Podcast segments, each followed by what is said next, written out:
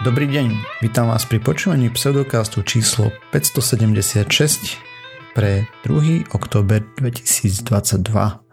Vo virtuálnom štúdiu vítam Jaroslava Gabika alebo Osirisa, Jakuba Rafajdusa alebo Kupka.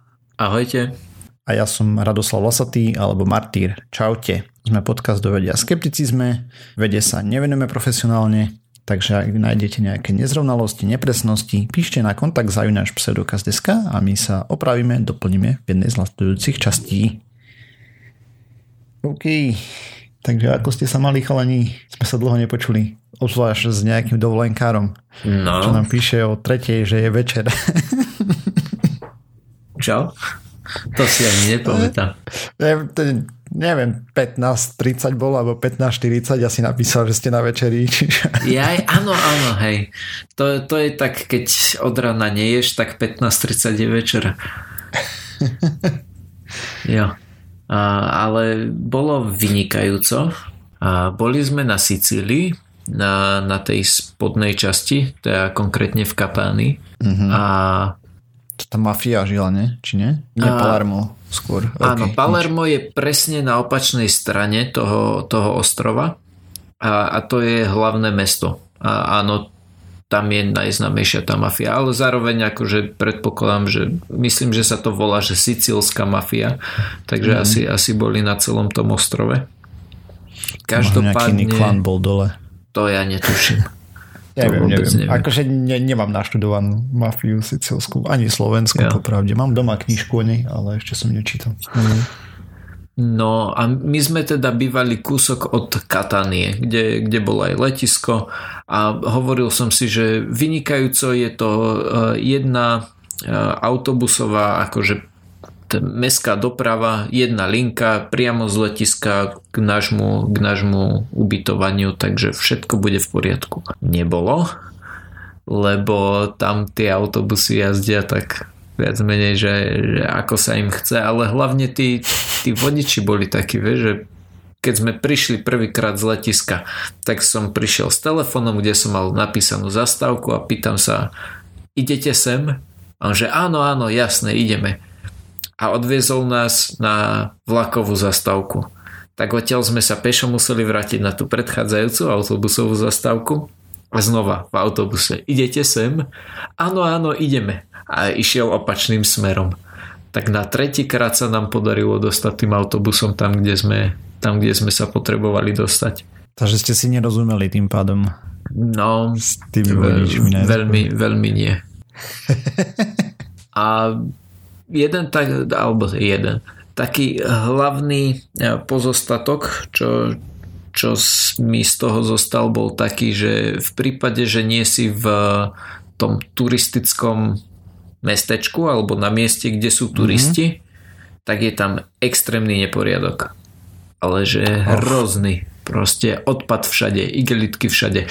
Keď som chcel uh, vyniesť smeti, z nášho, nášho bývania, keď sme končili po týždni, tak som musel ísť 15 minút autom, kým som našiel nejaké, uh, nejaké smetiaky, lebo mi bolo príliš proti srsti nechať to pri ulici odložené. No a tak to máš dôvod, prečo je to všade tým pádom, keď takto to tam majú ano. poriešené, vieš. No, akože neviem, bo z toho mi bolo vždycky tak akože mierne tak takú úzkosť som z toho cítil. Ale keď sme sa dostali do tých, e, do tých turistických miest, konkrétne Syrakúzy, najlepšie, najkrajšie mestečko, kde som kedy bol, tak to bolo úplne úžasné. Mm. Tam sa mi to veľmi pozdávalo. A počkaj, ešte jedna vec. E, pre joinera e, mali tam nejakú pofidernú Wi-Fi, takže neviem. Ne, netestoval som rýchlo z internetu, čo je mm, škoda. Mm, tak, to potom si ja. sa nemal ani vracať, keď to hey, hey, no. A druhá vec, na posledné dva dní sme si chceli požičať auto, aby sme to nemuseli riskovať práve s tými autobusmi aj na letisko, ale povedali sme si, že požičiame si auto a tým sa okrem toho, že, že pôjdeme na nejaké výletiky, takže sa ním aj vrátime potom na letisko. Uh-huh. No a požičali sme si najlacnejšie možné, to znamená nejaký Fiat Panda alebo také niečo.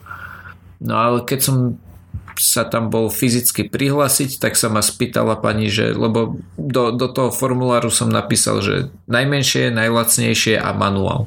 A pani sa ma pýtala, že či viem jazdiť na automate, hovorím, že áno, je to predsa len o pedál menej a dala mi kľúče od e, RAV4 proste od obrovského SUVčka hybridu vynikajúco. Ej. Takže, takže jo, jazdenie bolo úplne úžasné. Mm, RAV4 je celkom fajné autíčko, no. Jo. Akože veľmi, veľmi príjemné, pohodlné jazdenie to bolo. Hlavne keď som teda očakával, že, že dostanem nejakého obuchaného Fiat Pandu. A tie autopožičovne zvyčajne majú celkom top notch autíčka, aspoň teda moja skúsenosť bola do, doteraz taká, mm-hmm. že no, tam okay. ti nedajú nejaký vrak. Aha, OK, dobre vedieť. Ako hento ešte síce bolo obuchané z každej strany, akože o, oškrete, ale mm. keď som otvoril, tak ešte tie plasty voňali novotou. Že ešte, Aj, tak keď som to, to otvoril, tak to voňalo plastovo. To odpíšu a potom to menia. Mm. Zdaní, vieš. To, to neviem, do takých vecí po, po, sa nevyznám. Pokiaľ viem ja aspoň minimálne mm. niečo malo o tom, ako to fungovalo. Ja. Neviem ako teraz po covide zase na druhej strane. Netuším. No nič. Uh, Môžeme ísť na nejaké novinky zo sveta vedy, pseudovedy a tak? Ja už vám dovolím. Hej. Dobre, takže začnem tým, že ľudstvo odomklo ďalší achievement eh, vo vesmírnom programe a teda budeme sa znova baviť o DART misii, čo je Double Asteroid Redirection Test alebo hm, presmerovací test dvojitého asteroidu. Dvojitý asteroid sa myslí, že je jeden veľký a druhý menší, ktorý ho obieha ako mesiačik. A teda ide konkrétne o to, že sondička DART trafila maličký asteroid Dimorphos, ktorý má priemer iba necelých cca 163 metrov, čo je asi o trošku väčšie ako pyramidy v Gize a ktorý obieha väčší asteroid Didymos, ktorý má 780 metrov. Obeh je 11,9 hodiny alebo cca 714 minút. No. A sonda DART bola šipka o veľkosti 16 metrov. Úspešne tento maličký mesiačik 160 metrov trafila. Takže zosnímalo to viacej pozemných a vesmírnych teleskopov a, a medzi inými tam bola observatória Atlas, potom nejaká juhoafrická observatória, nejaké juhoafrické observatórium plus samozrejme James Webb, Hubble a ešte za tým letela jedna sondička, ktorá sa volala Lucia Cube. Takže o tom si porozprávame postupne. Takže tie mesiace boli hodným kandidátom, nakoľko je malý, to je prvá vec a je naviazaný na väčší asteroid, takže vieme pomerne jednoducho merať čas jeho orbity a na základe pozorovaní zmeny orbity uvidíme, o koľko sme mu zmenili rýchlosť. Sonda DART mala pri náraze cca 550 kg a pri štarte 600 dačo, ale niečo Počkaj, koľko si, koľko si hovoril, že bola veľká? Ale 16 si, metrov. 16 metrov a iba 400 kg? Mhm to bola... 550. No ok, ale, ale aj tak ja som si predstavoval, že vieš, 550 kg to zmestíš do, do o mnoho menšieho priestoru. Akože nepozeral som presný presné parametre sondy. Skôr by teda... ma zaujímalo, že ako to bolo koncipované. Hej, bola to šípka, čo tá šípka bola iba, že, že nejaký plech v tom tvare, alebo... Ja neviem. A, to, to, okay, to, to, že to má dať názov, to je len skratka z toho Jasné. Double Asteroid okay, Redirection okay. Test. To nemá nič spoločné s tým, okay, že okay. sonda bola šípka. Dobre. Proste to bola štandardná Jasné. sonda. Uh, no. A rýchlosť e, stretávacia bola 22 tisíc km za hodinu. A, takže s tým, že ten Didymos bol približne 11 miliónov kilometrov od Zeme a pri dopade DARPtu, teda z tej šipky, tam signál sledoval, a, teda tam a naspäť to trvalo 73 sekúnd, čo pri rýchlosti 6111 metrov za sekundu a, sonda preletela za tú dobu, pokiaľ sme s ňou skomunikovali 446 km približne. Takže samozrejme to bolo celé autonómne a tak ďalej, keďže veľmi málo času bolo. Snímala to kamera na sonde a trafili to paradne, takže veľký úspech. prvýkrát oslavujeme, že ozaj sa niečo rozčaplo a nie akože boli impaktory aj na mesiac a podobne, hej sondy, čo bol tiež úspech svojej doby, ale v poslednej dobe väčšinou sú, uh, že sa tam snažíme pristať, ale teraz fakt vyšlo to, to tam rozpľasnúť čo najväčšou rýchlosťou, s čo najviac javlami a ten Dart mal na sebe priamo kameru, snímal cca jeden obrázok za sekundu pri tých prenosových rýchlostiach, ktoré mal a pri dopade vyvinul energiu 10,6 GJ alebo ekvivalent je približne 2,3 tony TNT. A, a toto by malo zmeniť periódu obehu o celých možno možno, možno 7 minút.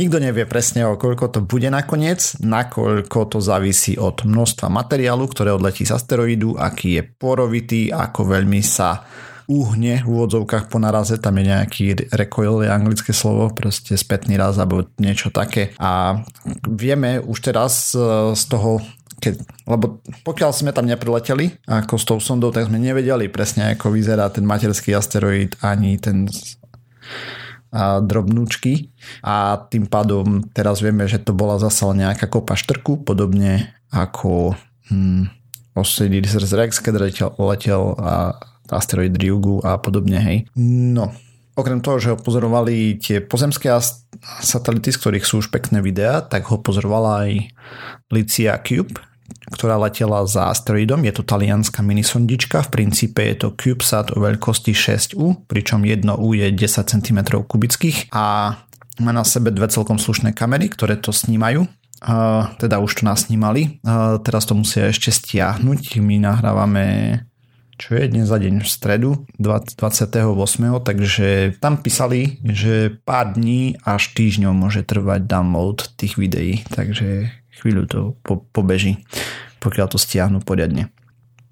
No a čo je tam ešte naplánované? O pár rokov poletí k asteroidu ďalšia misia, ktorá bude pozerať presne, ako to tam vyzerá po ľudskej intervencii. Misia sa volá Hera, štát by mala mať 2. oktobra, teda v oktobri 2024, nie 2. oktobra, to, to mám to zle poznačené, len oktober. Myslím, že tam nebolo presne upresnené. A k asteroidu by mala doletieť niekedy okolo 2026. Takže toto je mega, mega úspech, lebo uh, Poďme si porozprávať o tom, kvôli čomu robíme tieto testy.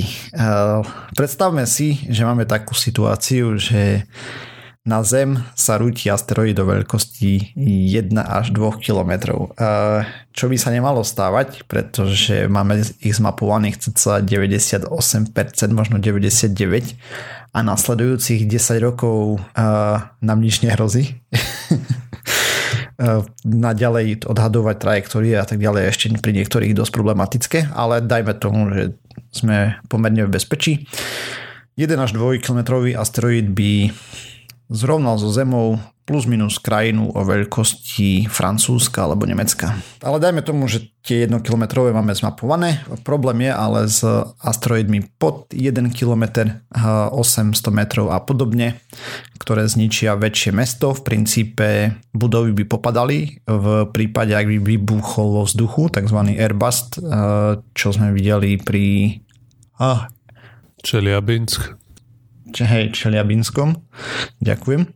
A ak by dopadol samozrejme ohne v celom meste a podobne, hej, aj tak e, tej energie, čo tam sa uvoľní, ale ak by dopadol na zem, tak by tam vzniklo niečo, čomu sa nadáva vysokorýchlostná ejecta. A slovenský preklad som nenašiel, ale je to v princípe materiál vyhodený na suborbitálnu dráhu. A niekoľko machmi rýchlosťou a niekoľko tón materiálu a to by začalo spadať sem späť v okolí mesta a aj pomerne ďalej. A závisí podľa toho, že akú presne trajektóriu by to dostalo a pár 100 km, no, cca 100 km v okruhu dopadu by bolo všetko zrovnané so zemou.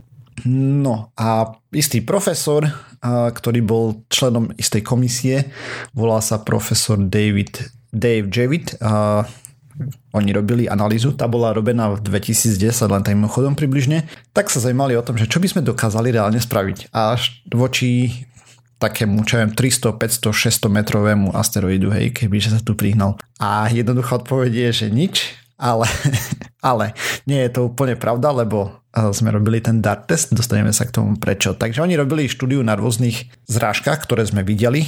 A napríklad my sme videli, ako sa kometa Schumacher-Levy rozpadla na Saturne, či Jupiteri, do čerta nemám poznačené, nepodstatné.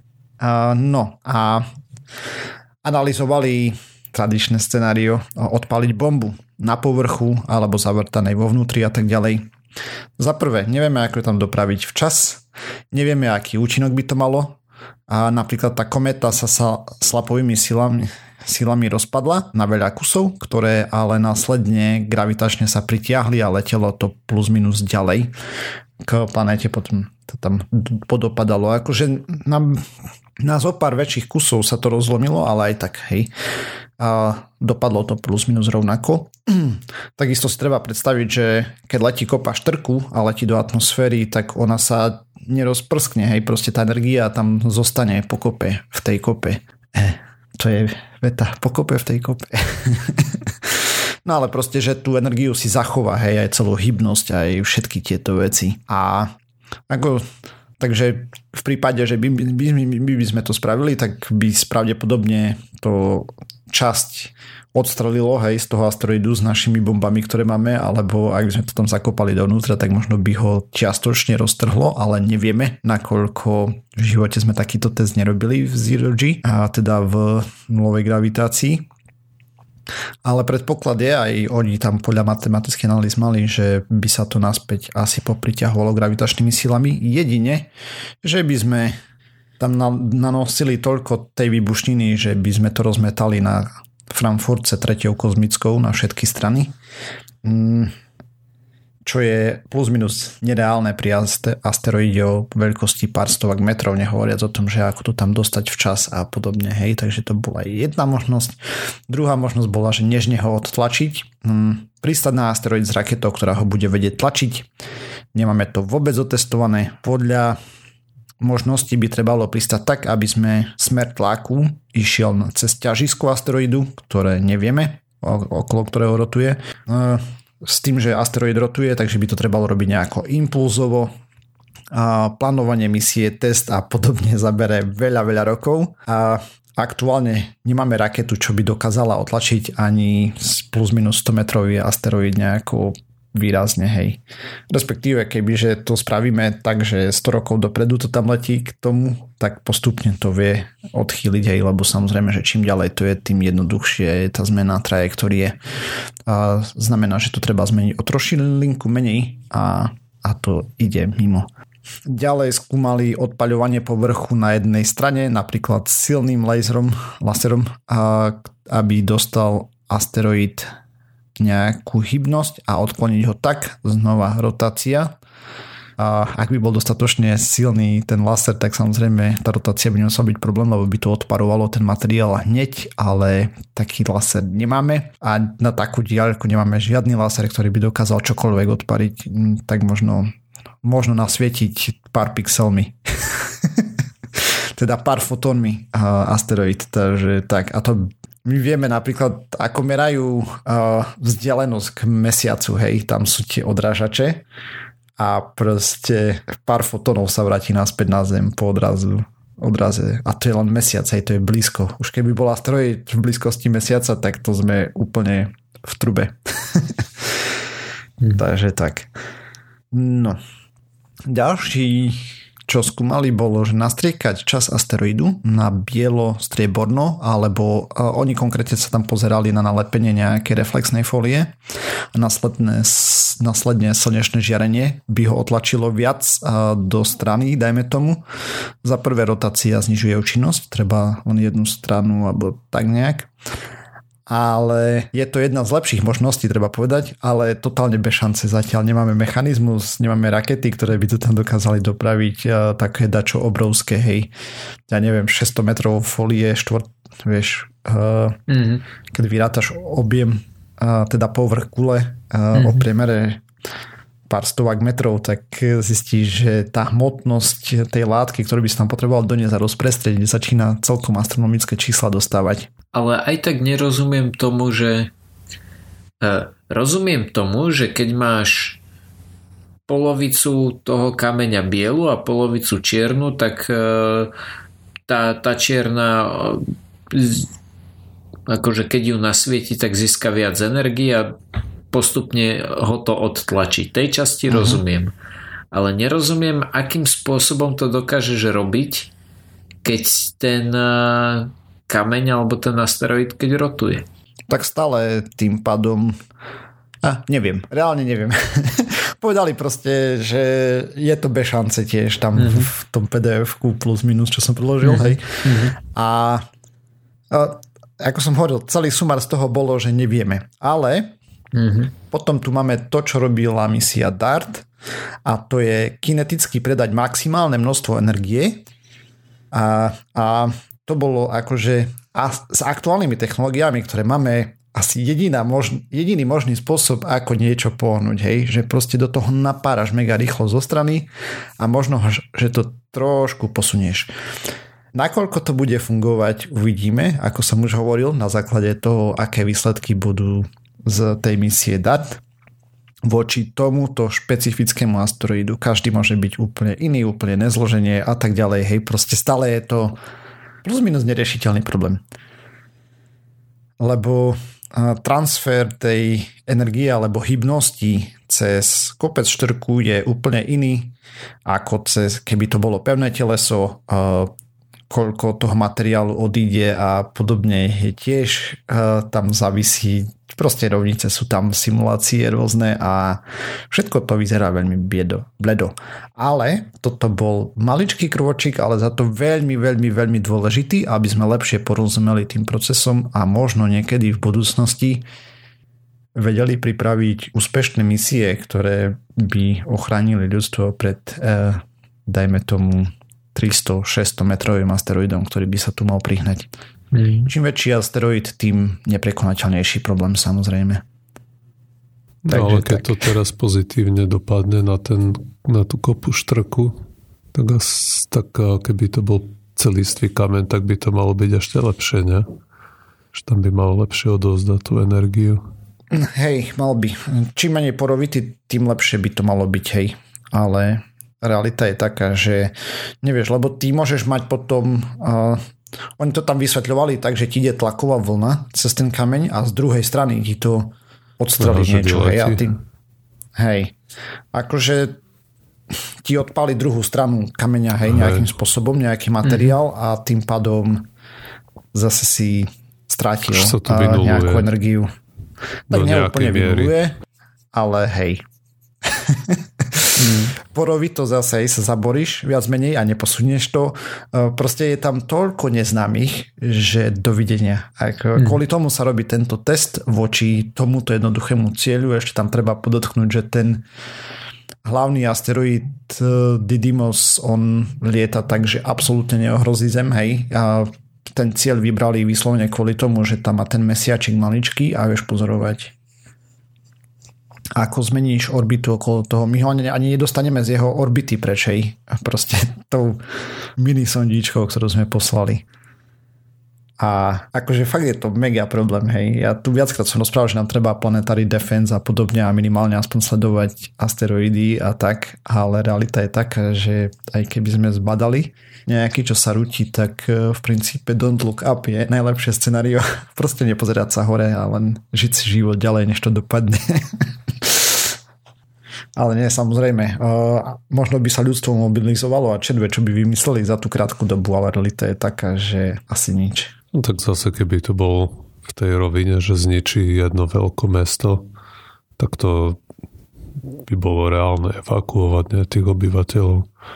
A nemuselo mm, by to bať úplne hey, na to sa pozerali globálne, tiež kataklizmatické účinky. Počkej, v tej štúdii sa na to pozerali tiež, že evakuácia, nie však samozrejme a no. po skúsenostiach s tým, že keď sa rúti nejaký hurikán a tak ďalej a máš do týž, týždeň predtým vlastne varovanie a podobne, tak je mm. to bez šance, ľudia proste neodídu. No dobre, tak všetci, ma... ale... Hej, majorita by mohla, dajme tomu. Yeah. Ako mm-hmm. to, je, to bolo jedno z najlepších riešení. Mm-hmm. Za predpokladu, že je to len malý asteroid, to pár metrov, hej, tých 100, dajme tomu, alebo tak. Čím väčší, tým väčší problém to je, nehovoriac o tom, že 600 metrov alebo 700, okrem toho, že ti zničí mesto, môže ovplyvniť počasie dosť výrazne na celej planete. Mm-hmm. No to počkaj, ty si povedal, že zničí mesto, a, a potom, že, že to, čo tam vyvrhne a tak, že, že zničí 100 km štvorcových. Podľa mňa 100 km štvorcových okruh. je dosť viac. No. Nie. 100 km okruh. No to je väčšie mesto. Akože Hej. Akus. Aha, ja som si myslel, že, že to, je, to je podstatne väčšia časť. O, tak... Akože koliesko je, s je to 100 časť. km? Hej. To by muselo byť je, veľké je to mesto. Väčšia časť, je to veľmi veľké mesto, dobre. tak, lebo to keby, že to trafí Bratislavu, tak to vezme aj Trnavu so sebou. Mm, Možno kus no. Viedeň. Dobre, nie, nie mesto, uh, trochu viac ako mesto. No, veď okay, jasné. Taký okres, hej. Aha. Hej, no.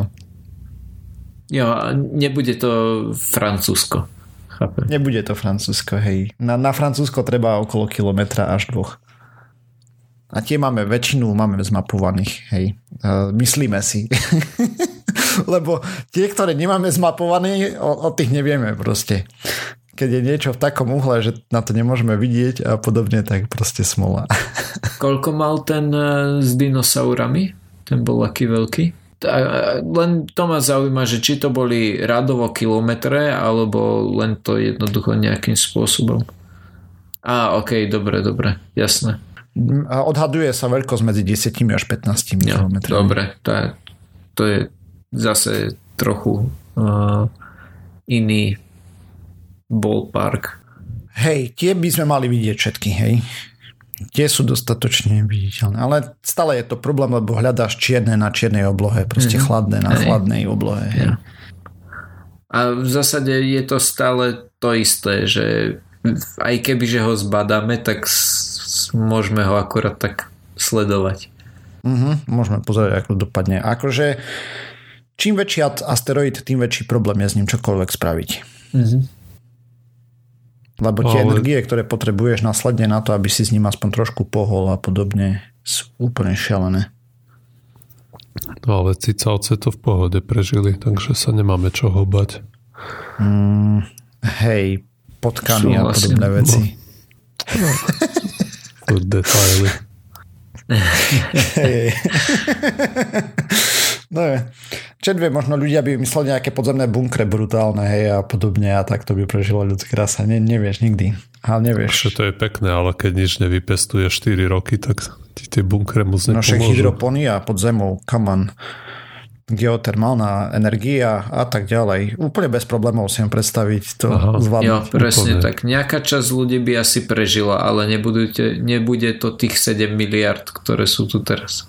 Hej no. Asi nie. Ale ako hovorím, je to obrovský achievement hej, pre ľudstvo. Neviem, aký je slovenský tento termín pre achievement. Úspech. Úspech. Á, OK. Že normálne máš preklad aj, že keď zbieraš úspechy v hre. Neviem. Ja, ja, okay. to neviem, to mi tak napadlo teraz, akože ja som ti odpovedal tak rýchlo, že bez zamyslenia, lebo tak to mám jednoducho v hlave, ale nikdy som to nejakým spôsobom ne, nekontroloval. No jo, tak toľko z mojej strany k Dartu a potom, že čo by sme vedeli robiť s veľkými asteroidmi pomerne, kebyže sa k tomu rútia nič. No, v princípe.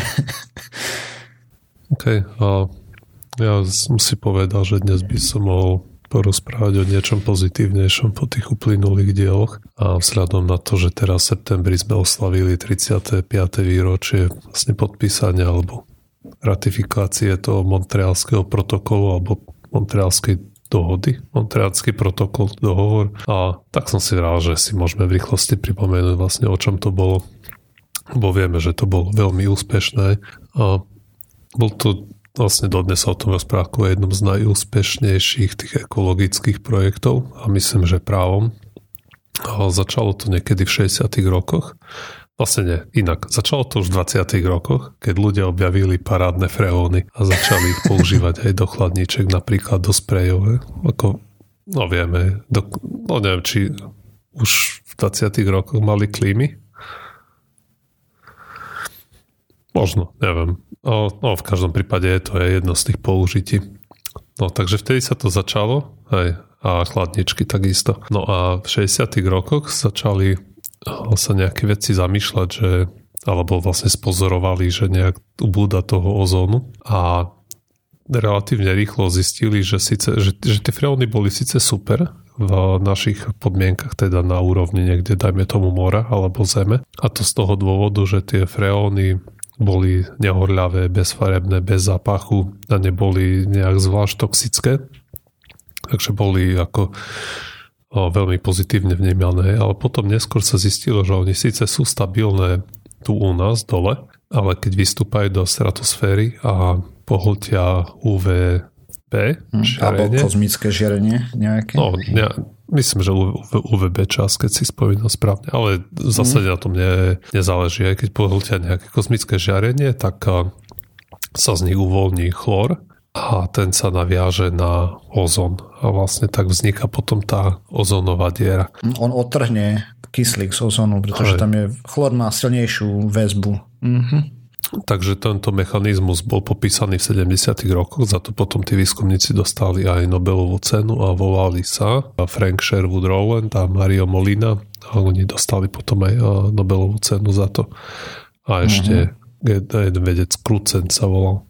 A a vlastne veľmi rýchlo v naväznosti na tom už sa rozbiehali rôzne legislatívne procesy, ako veľmi rýchlo na to, že sa to, to bolo niečo, čo bolo globálne. Tam prebehlo neviem, 14 rokov napríklad od toho popísania, až kým nevznikla tá viedenská dohoda, na základe ktorej sa potom, to bolo v 86. a v 87. sa vlastne dohodli na tom Montrealskom protokole, čiže teraz aj ubehlo nedávno 35 rokov.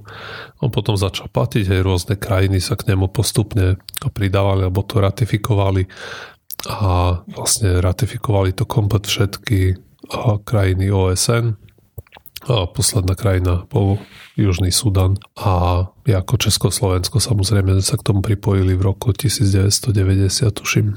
A vlastne mm. krajiny sa tam zaviazali, že prestanú alebo no čo najskôr prestanú vypúšťať do atmosféry tie najhoršie freóny, to boli tie CFC, chloro, fluoro, uhlovodíky, ktoré, mali tu najhorší, ktoré majú ten najhorší dopad na tú ozónovú vrstvu.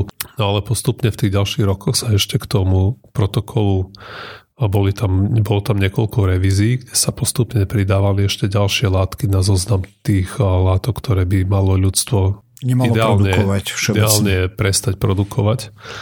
Ale mm-hmm a samozrejme sa to hrozne líšie, ten legislatívny proces je náročný, že tam sa počítalo s tým, že tie vyspelejšie krajiny sa ich zbavia skôr, tie menej vyspelé neskôr. A proste k tomu sa stále niečo pridával. A, takže mimo tých najhorších freónov, tých CFC sú tam ešte na zozname HCFC, to sú hydrochlorofluorouhovodíky a tie sú trochu menej ničivé na tú ozónovú vrstvu a potom ešte tam boli pridané HFC, to sú hydrofluorouhlovodíky, ktoré už ako názov napoveda nemajú v sebe ten chlor, čiže ne rozkladajú ozónovú vrstvu, ale za to všetky tie freóny majú ešte spoločné to, že sú to významné skleníkové plyny, ktoré sa dlho držia v atmosfére.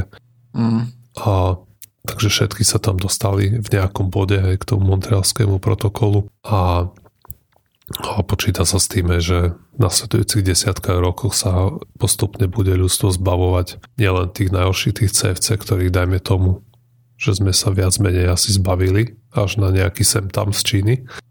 A, ale zároveň sa skúsime zbaviť aj tých HCFC a tých HFC. A odhady, čo som čítal, sú také, že keď a, ono samozrejme závisí, na aký model sa pozrieme, ale z hľadiska toho globálneho teplovania a som čítal nejaké odhady, že približne nám to ušetrí. Keď, keby sme sa ich zbavili, tých všetkých freónov, tak okolo 1 stupeň až 2,5 stupňa. dodatočného, hej, navrh toho, čo už sa otepluje iba z tých, čisto z týchto freónov. Takže aj z tohto hľadiska sa to oplatí. No a samozrejme, a predtým, keď ľudia aj sa pohli a bol to akceptovali ten, ten prvotný montrealský protokol, že sa zbavia tých, tých najhorších freónov, tak to bolo preto, že sa obávali zvýšeného výskytu rakoviny kože kvôli tomu, že samozrejme by tam vo veľa väčšej miere prenikalo to žiarenie na zem skrz tú ozónovú vrstvu alebo skrz tú dieru v ozonovej vrstve. Hej, tak na, na, na najbezpečnejšie je alfa žiarenie, potom beta, potom gamma, hej. Ale alfa našťastie je zastavená ľudskou kožou, beta už je to väčší problém a gamma nie je zastavená ničím. Len keď vezmeš alfa žiarič a ho prehltneš, tak e, je to najväčší, najväčší možný problém. Vlastne odhaduje sa, že vďaka vďaka tomu Montrealskému protokolu sme na Zemi zabranili nejakým 280 miliónom prípadom rakoviny kože, z toho 1,5 milióna by sa skončilo smrťou a 45 miliónov a 45 miliónov šedých zákalov iba v Spojených štátoch. Mm lebo samozrejme aj tie oči tým trpia. Takže len tak v rýchlosti som chcel o tom trochu porozprávať, bez toho, aby sme zabíjali do obrovských detailov. Samozrejme tie protokoly tým, že sa tam aj to nabaľovalo, je to, to, je, to je masívne čítanie. Ale možno stojí za to si pripomenúť, že keď že v minulosti už niekedy sa to ľudstvo podarilo sa nejak hey, zomknúť a, a urobiť niečo dobre. Škoda, že aj tie, tie kiotské protokoly nemali podobný úspech potom. Mm. Toho globálneho teplovania. No je. Uh, jak sme sa zbavovali olova tiež napríklad. Hej. Tak lebo toto bolo jednoznačné, hej. A aj olovo je neurotoxické, to všetci vedia a podobne. A CO2 vedeli spoločnosti, že je problém a však unikli dokumenty, rozprávali sme tu o tom, ale začala antikampaň zo strany ropných spoločností, konkrétne ExxonMobil, nie? Za to bol zodpovedný. No ale to sa nedá jednak jedné asi prekladať. No poprvé pri tých o, tam boli obyvateľia, proste tá rakovina kože to je niečo, čo je tak nejak prítomné, vieš, kdežto globálne mm-hmm. oteplovanie to Dotýka je... Dotýka sa to priamo teba. To globálne Aj. oteplovanie sa bude týkať možno tvojich detí. Nie, nie, tak už sa to, to sa týka, týka aj nás ľudí teraz. na ostrovoch. No, tých sa to týka bytostne aj, ale dotýka Hej. sa nás to všetkých v nejakej miere. Len je to uh, proste áno. pomalá zmena a nie je to také, že no. proste na to zomrieš. Mm-hmm. Okamžite, ako treba pri tej rakovine. A kto vie, ako by to dopadlo, keby dnes ešte to prišlo. A ešte no, ďalší... na Majure by ináč rozprávali. Ne? Aj, ale aj, určite na tom zavažilo to, že sa to dalo relatívne, že tie plyny sa dali nahradiť nejak rozumne niečím mm-hmm. iným. Aj no. Asi, hej. Ale v každom mm-hmm. prípade aj stojí to za proste si na, na to príležitosne spomenúť, že aj podarili sa aj globálne veci. Podarili, podarili. A viacej ich bolo, hej, nielen táto jedna. Ale tak. Hej, ale tam malo výročie, Víč, to je pekné kysle, kysle, O kyslých dažďoch tiež už veľmi nepočúvame, hej, tam boli nejaké síro somariny, ktoré išli do vzdušia. Uh-huh. Uh-huh. Aj CO2 spôsobuje nejakým spôsobom kyslé dažde, nie? Hej, hej, spôsobuje, hej. o tom som tu rozprával, ale nie tak rapidne, hej. Mm. Zase. Jasne. Keby rapidnejšie spôsobovalo, tak asi by sme k tomu ináč pristupovali tiež. Mm. No. no jo. V princípe tam vidíš vzor. Keď to páli príliš, tak to ľudia začnú riešiť. Keď to páli trošku, tá... Ah. Keď to páli konkrétne tých ľudí, tak to začnú riešiť. Vieš, aj teraz možno tí, tí ostrovania, ktorým už e, doslova tečie do topánok, tak to asi riešia viacej ako e, ľudia v strede Európy. A, a keď máš ozonovú dieru, tak viac menej to nejakým spôsobom ovplyvní všetkých. Či, či už si na pobreží, alebo či si inde. Hej, tak no. jednoducho to slnko svieti na všetkých. Proste musí to znepríjemňovať alebo ničiť život e, bohatému západu a potom sa dá pohnúť s problémom kým tečie do topánok nejakým nešťastníkom v oceáni, tak, alebo v Pakistane, tak to, na to na to môžeme kľudne zabudnúť. Takže sme sa dopracovali na záver tejto časti. Ďalšia časť znova o týždeň. Nájsť nás môžete na www.pseudokaz.sk, kde nájdete aj zdroje, ktoré sme používali k príprave tém. Okrem toho sme na sociálnych sieťach, Facebooku, Twitteri, na YouTube a čo ja viem, na všetkých možných a Spotify, Spotify si zabudol. A aj iTunes, aj Spotify som zabudol na schvál. Na všetkých možných a nemožných podcastových agregátoch. A ak nás chcete podporiť, zdieľajte, lajkujte, dávajte pačiky, hviezdičky podobne, alebo nás príďte pozdraviť na Discord. Čaute. Čau. Ahojte.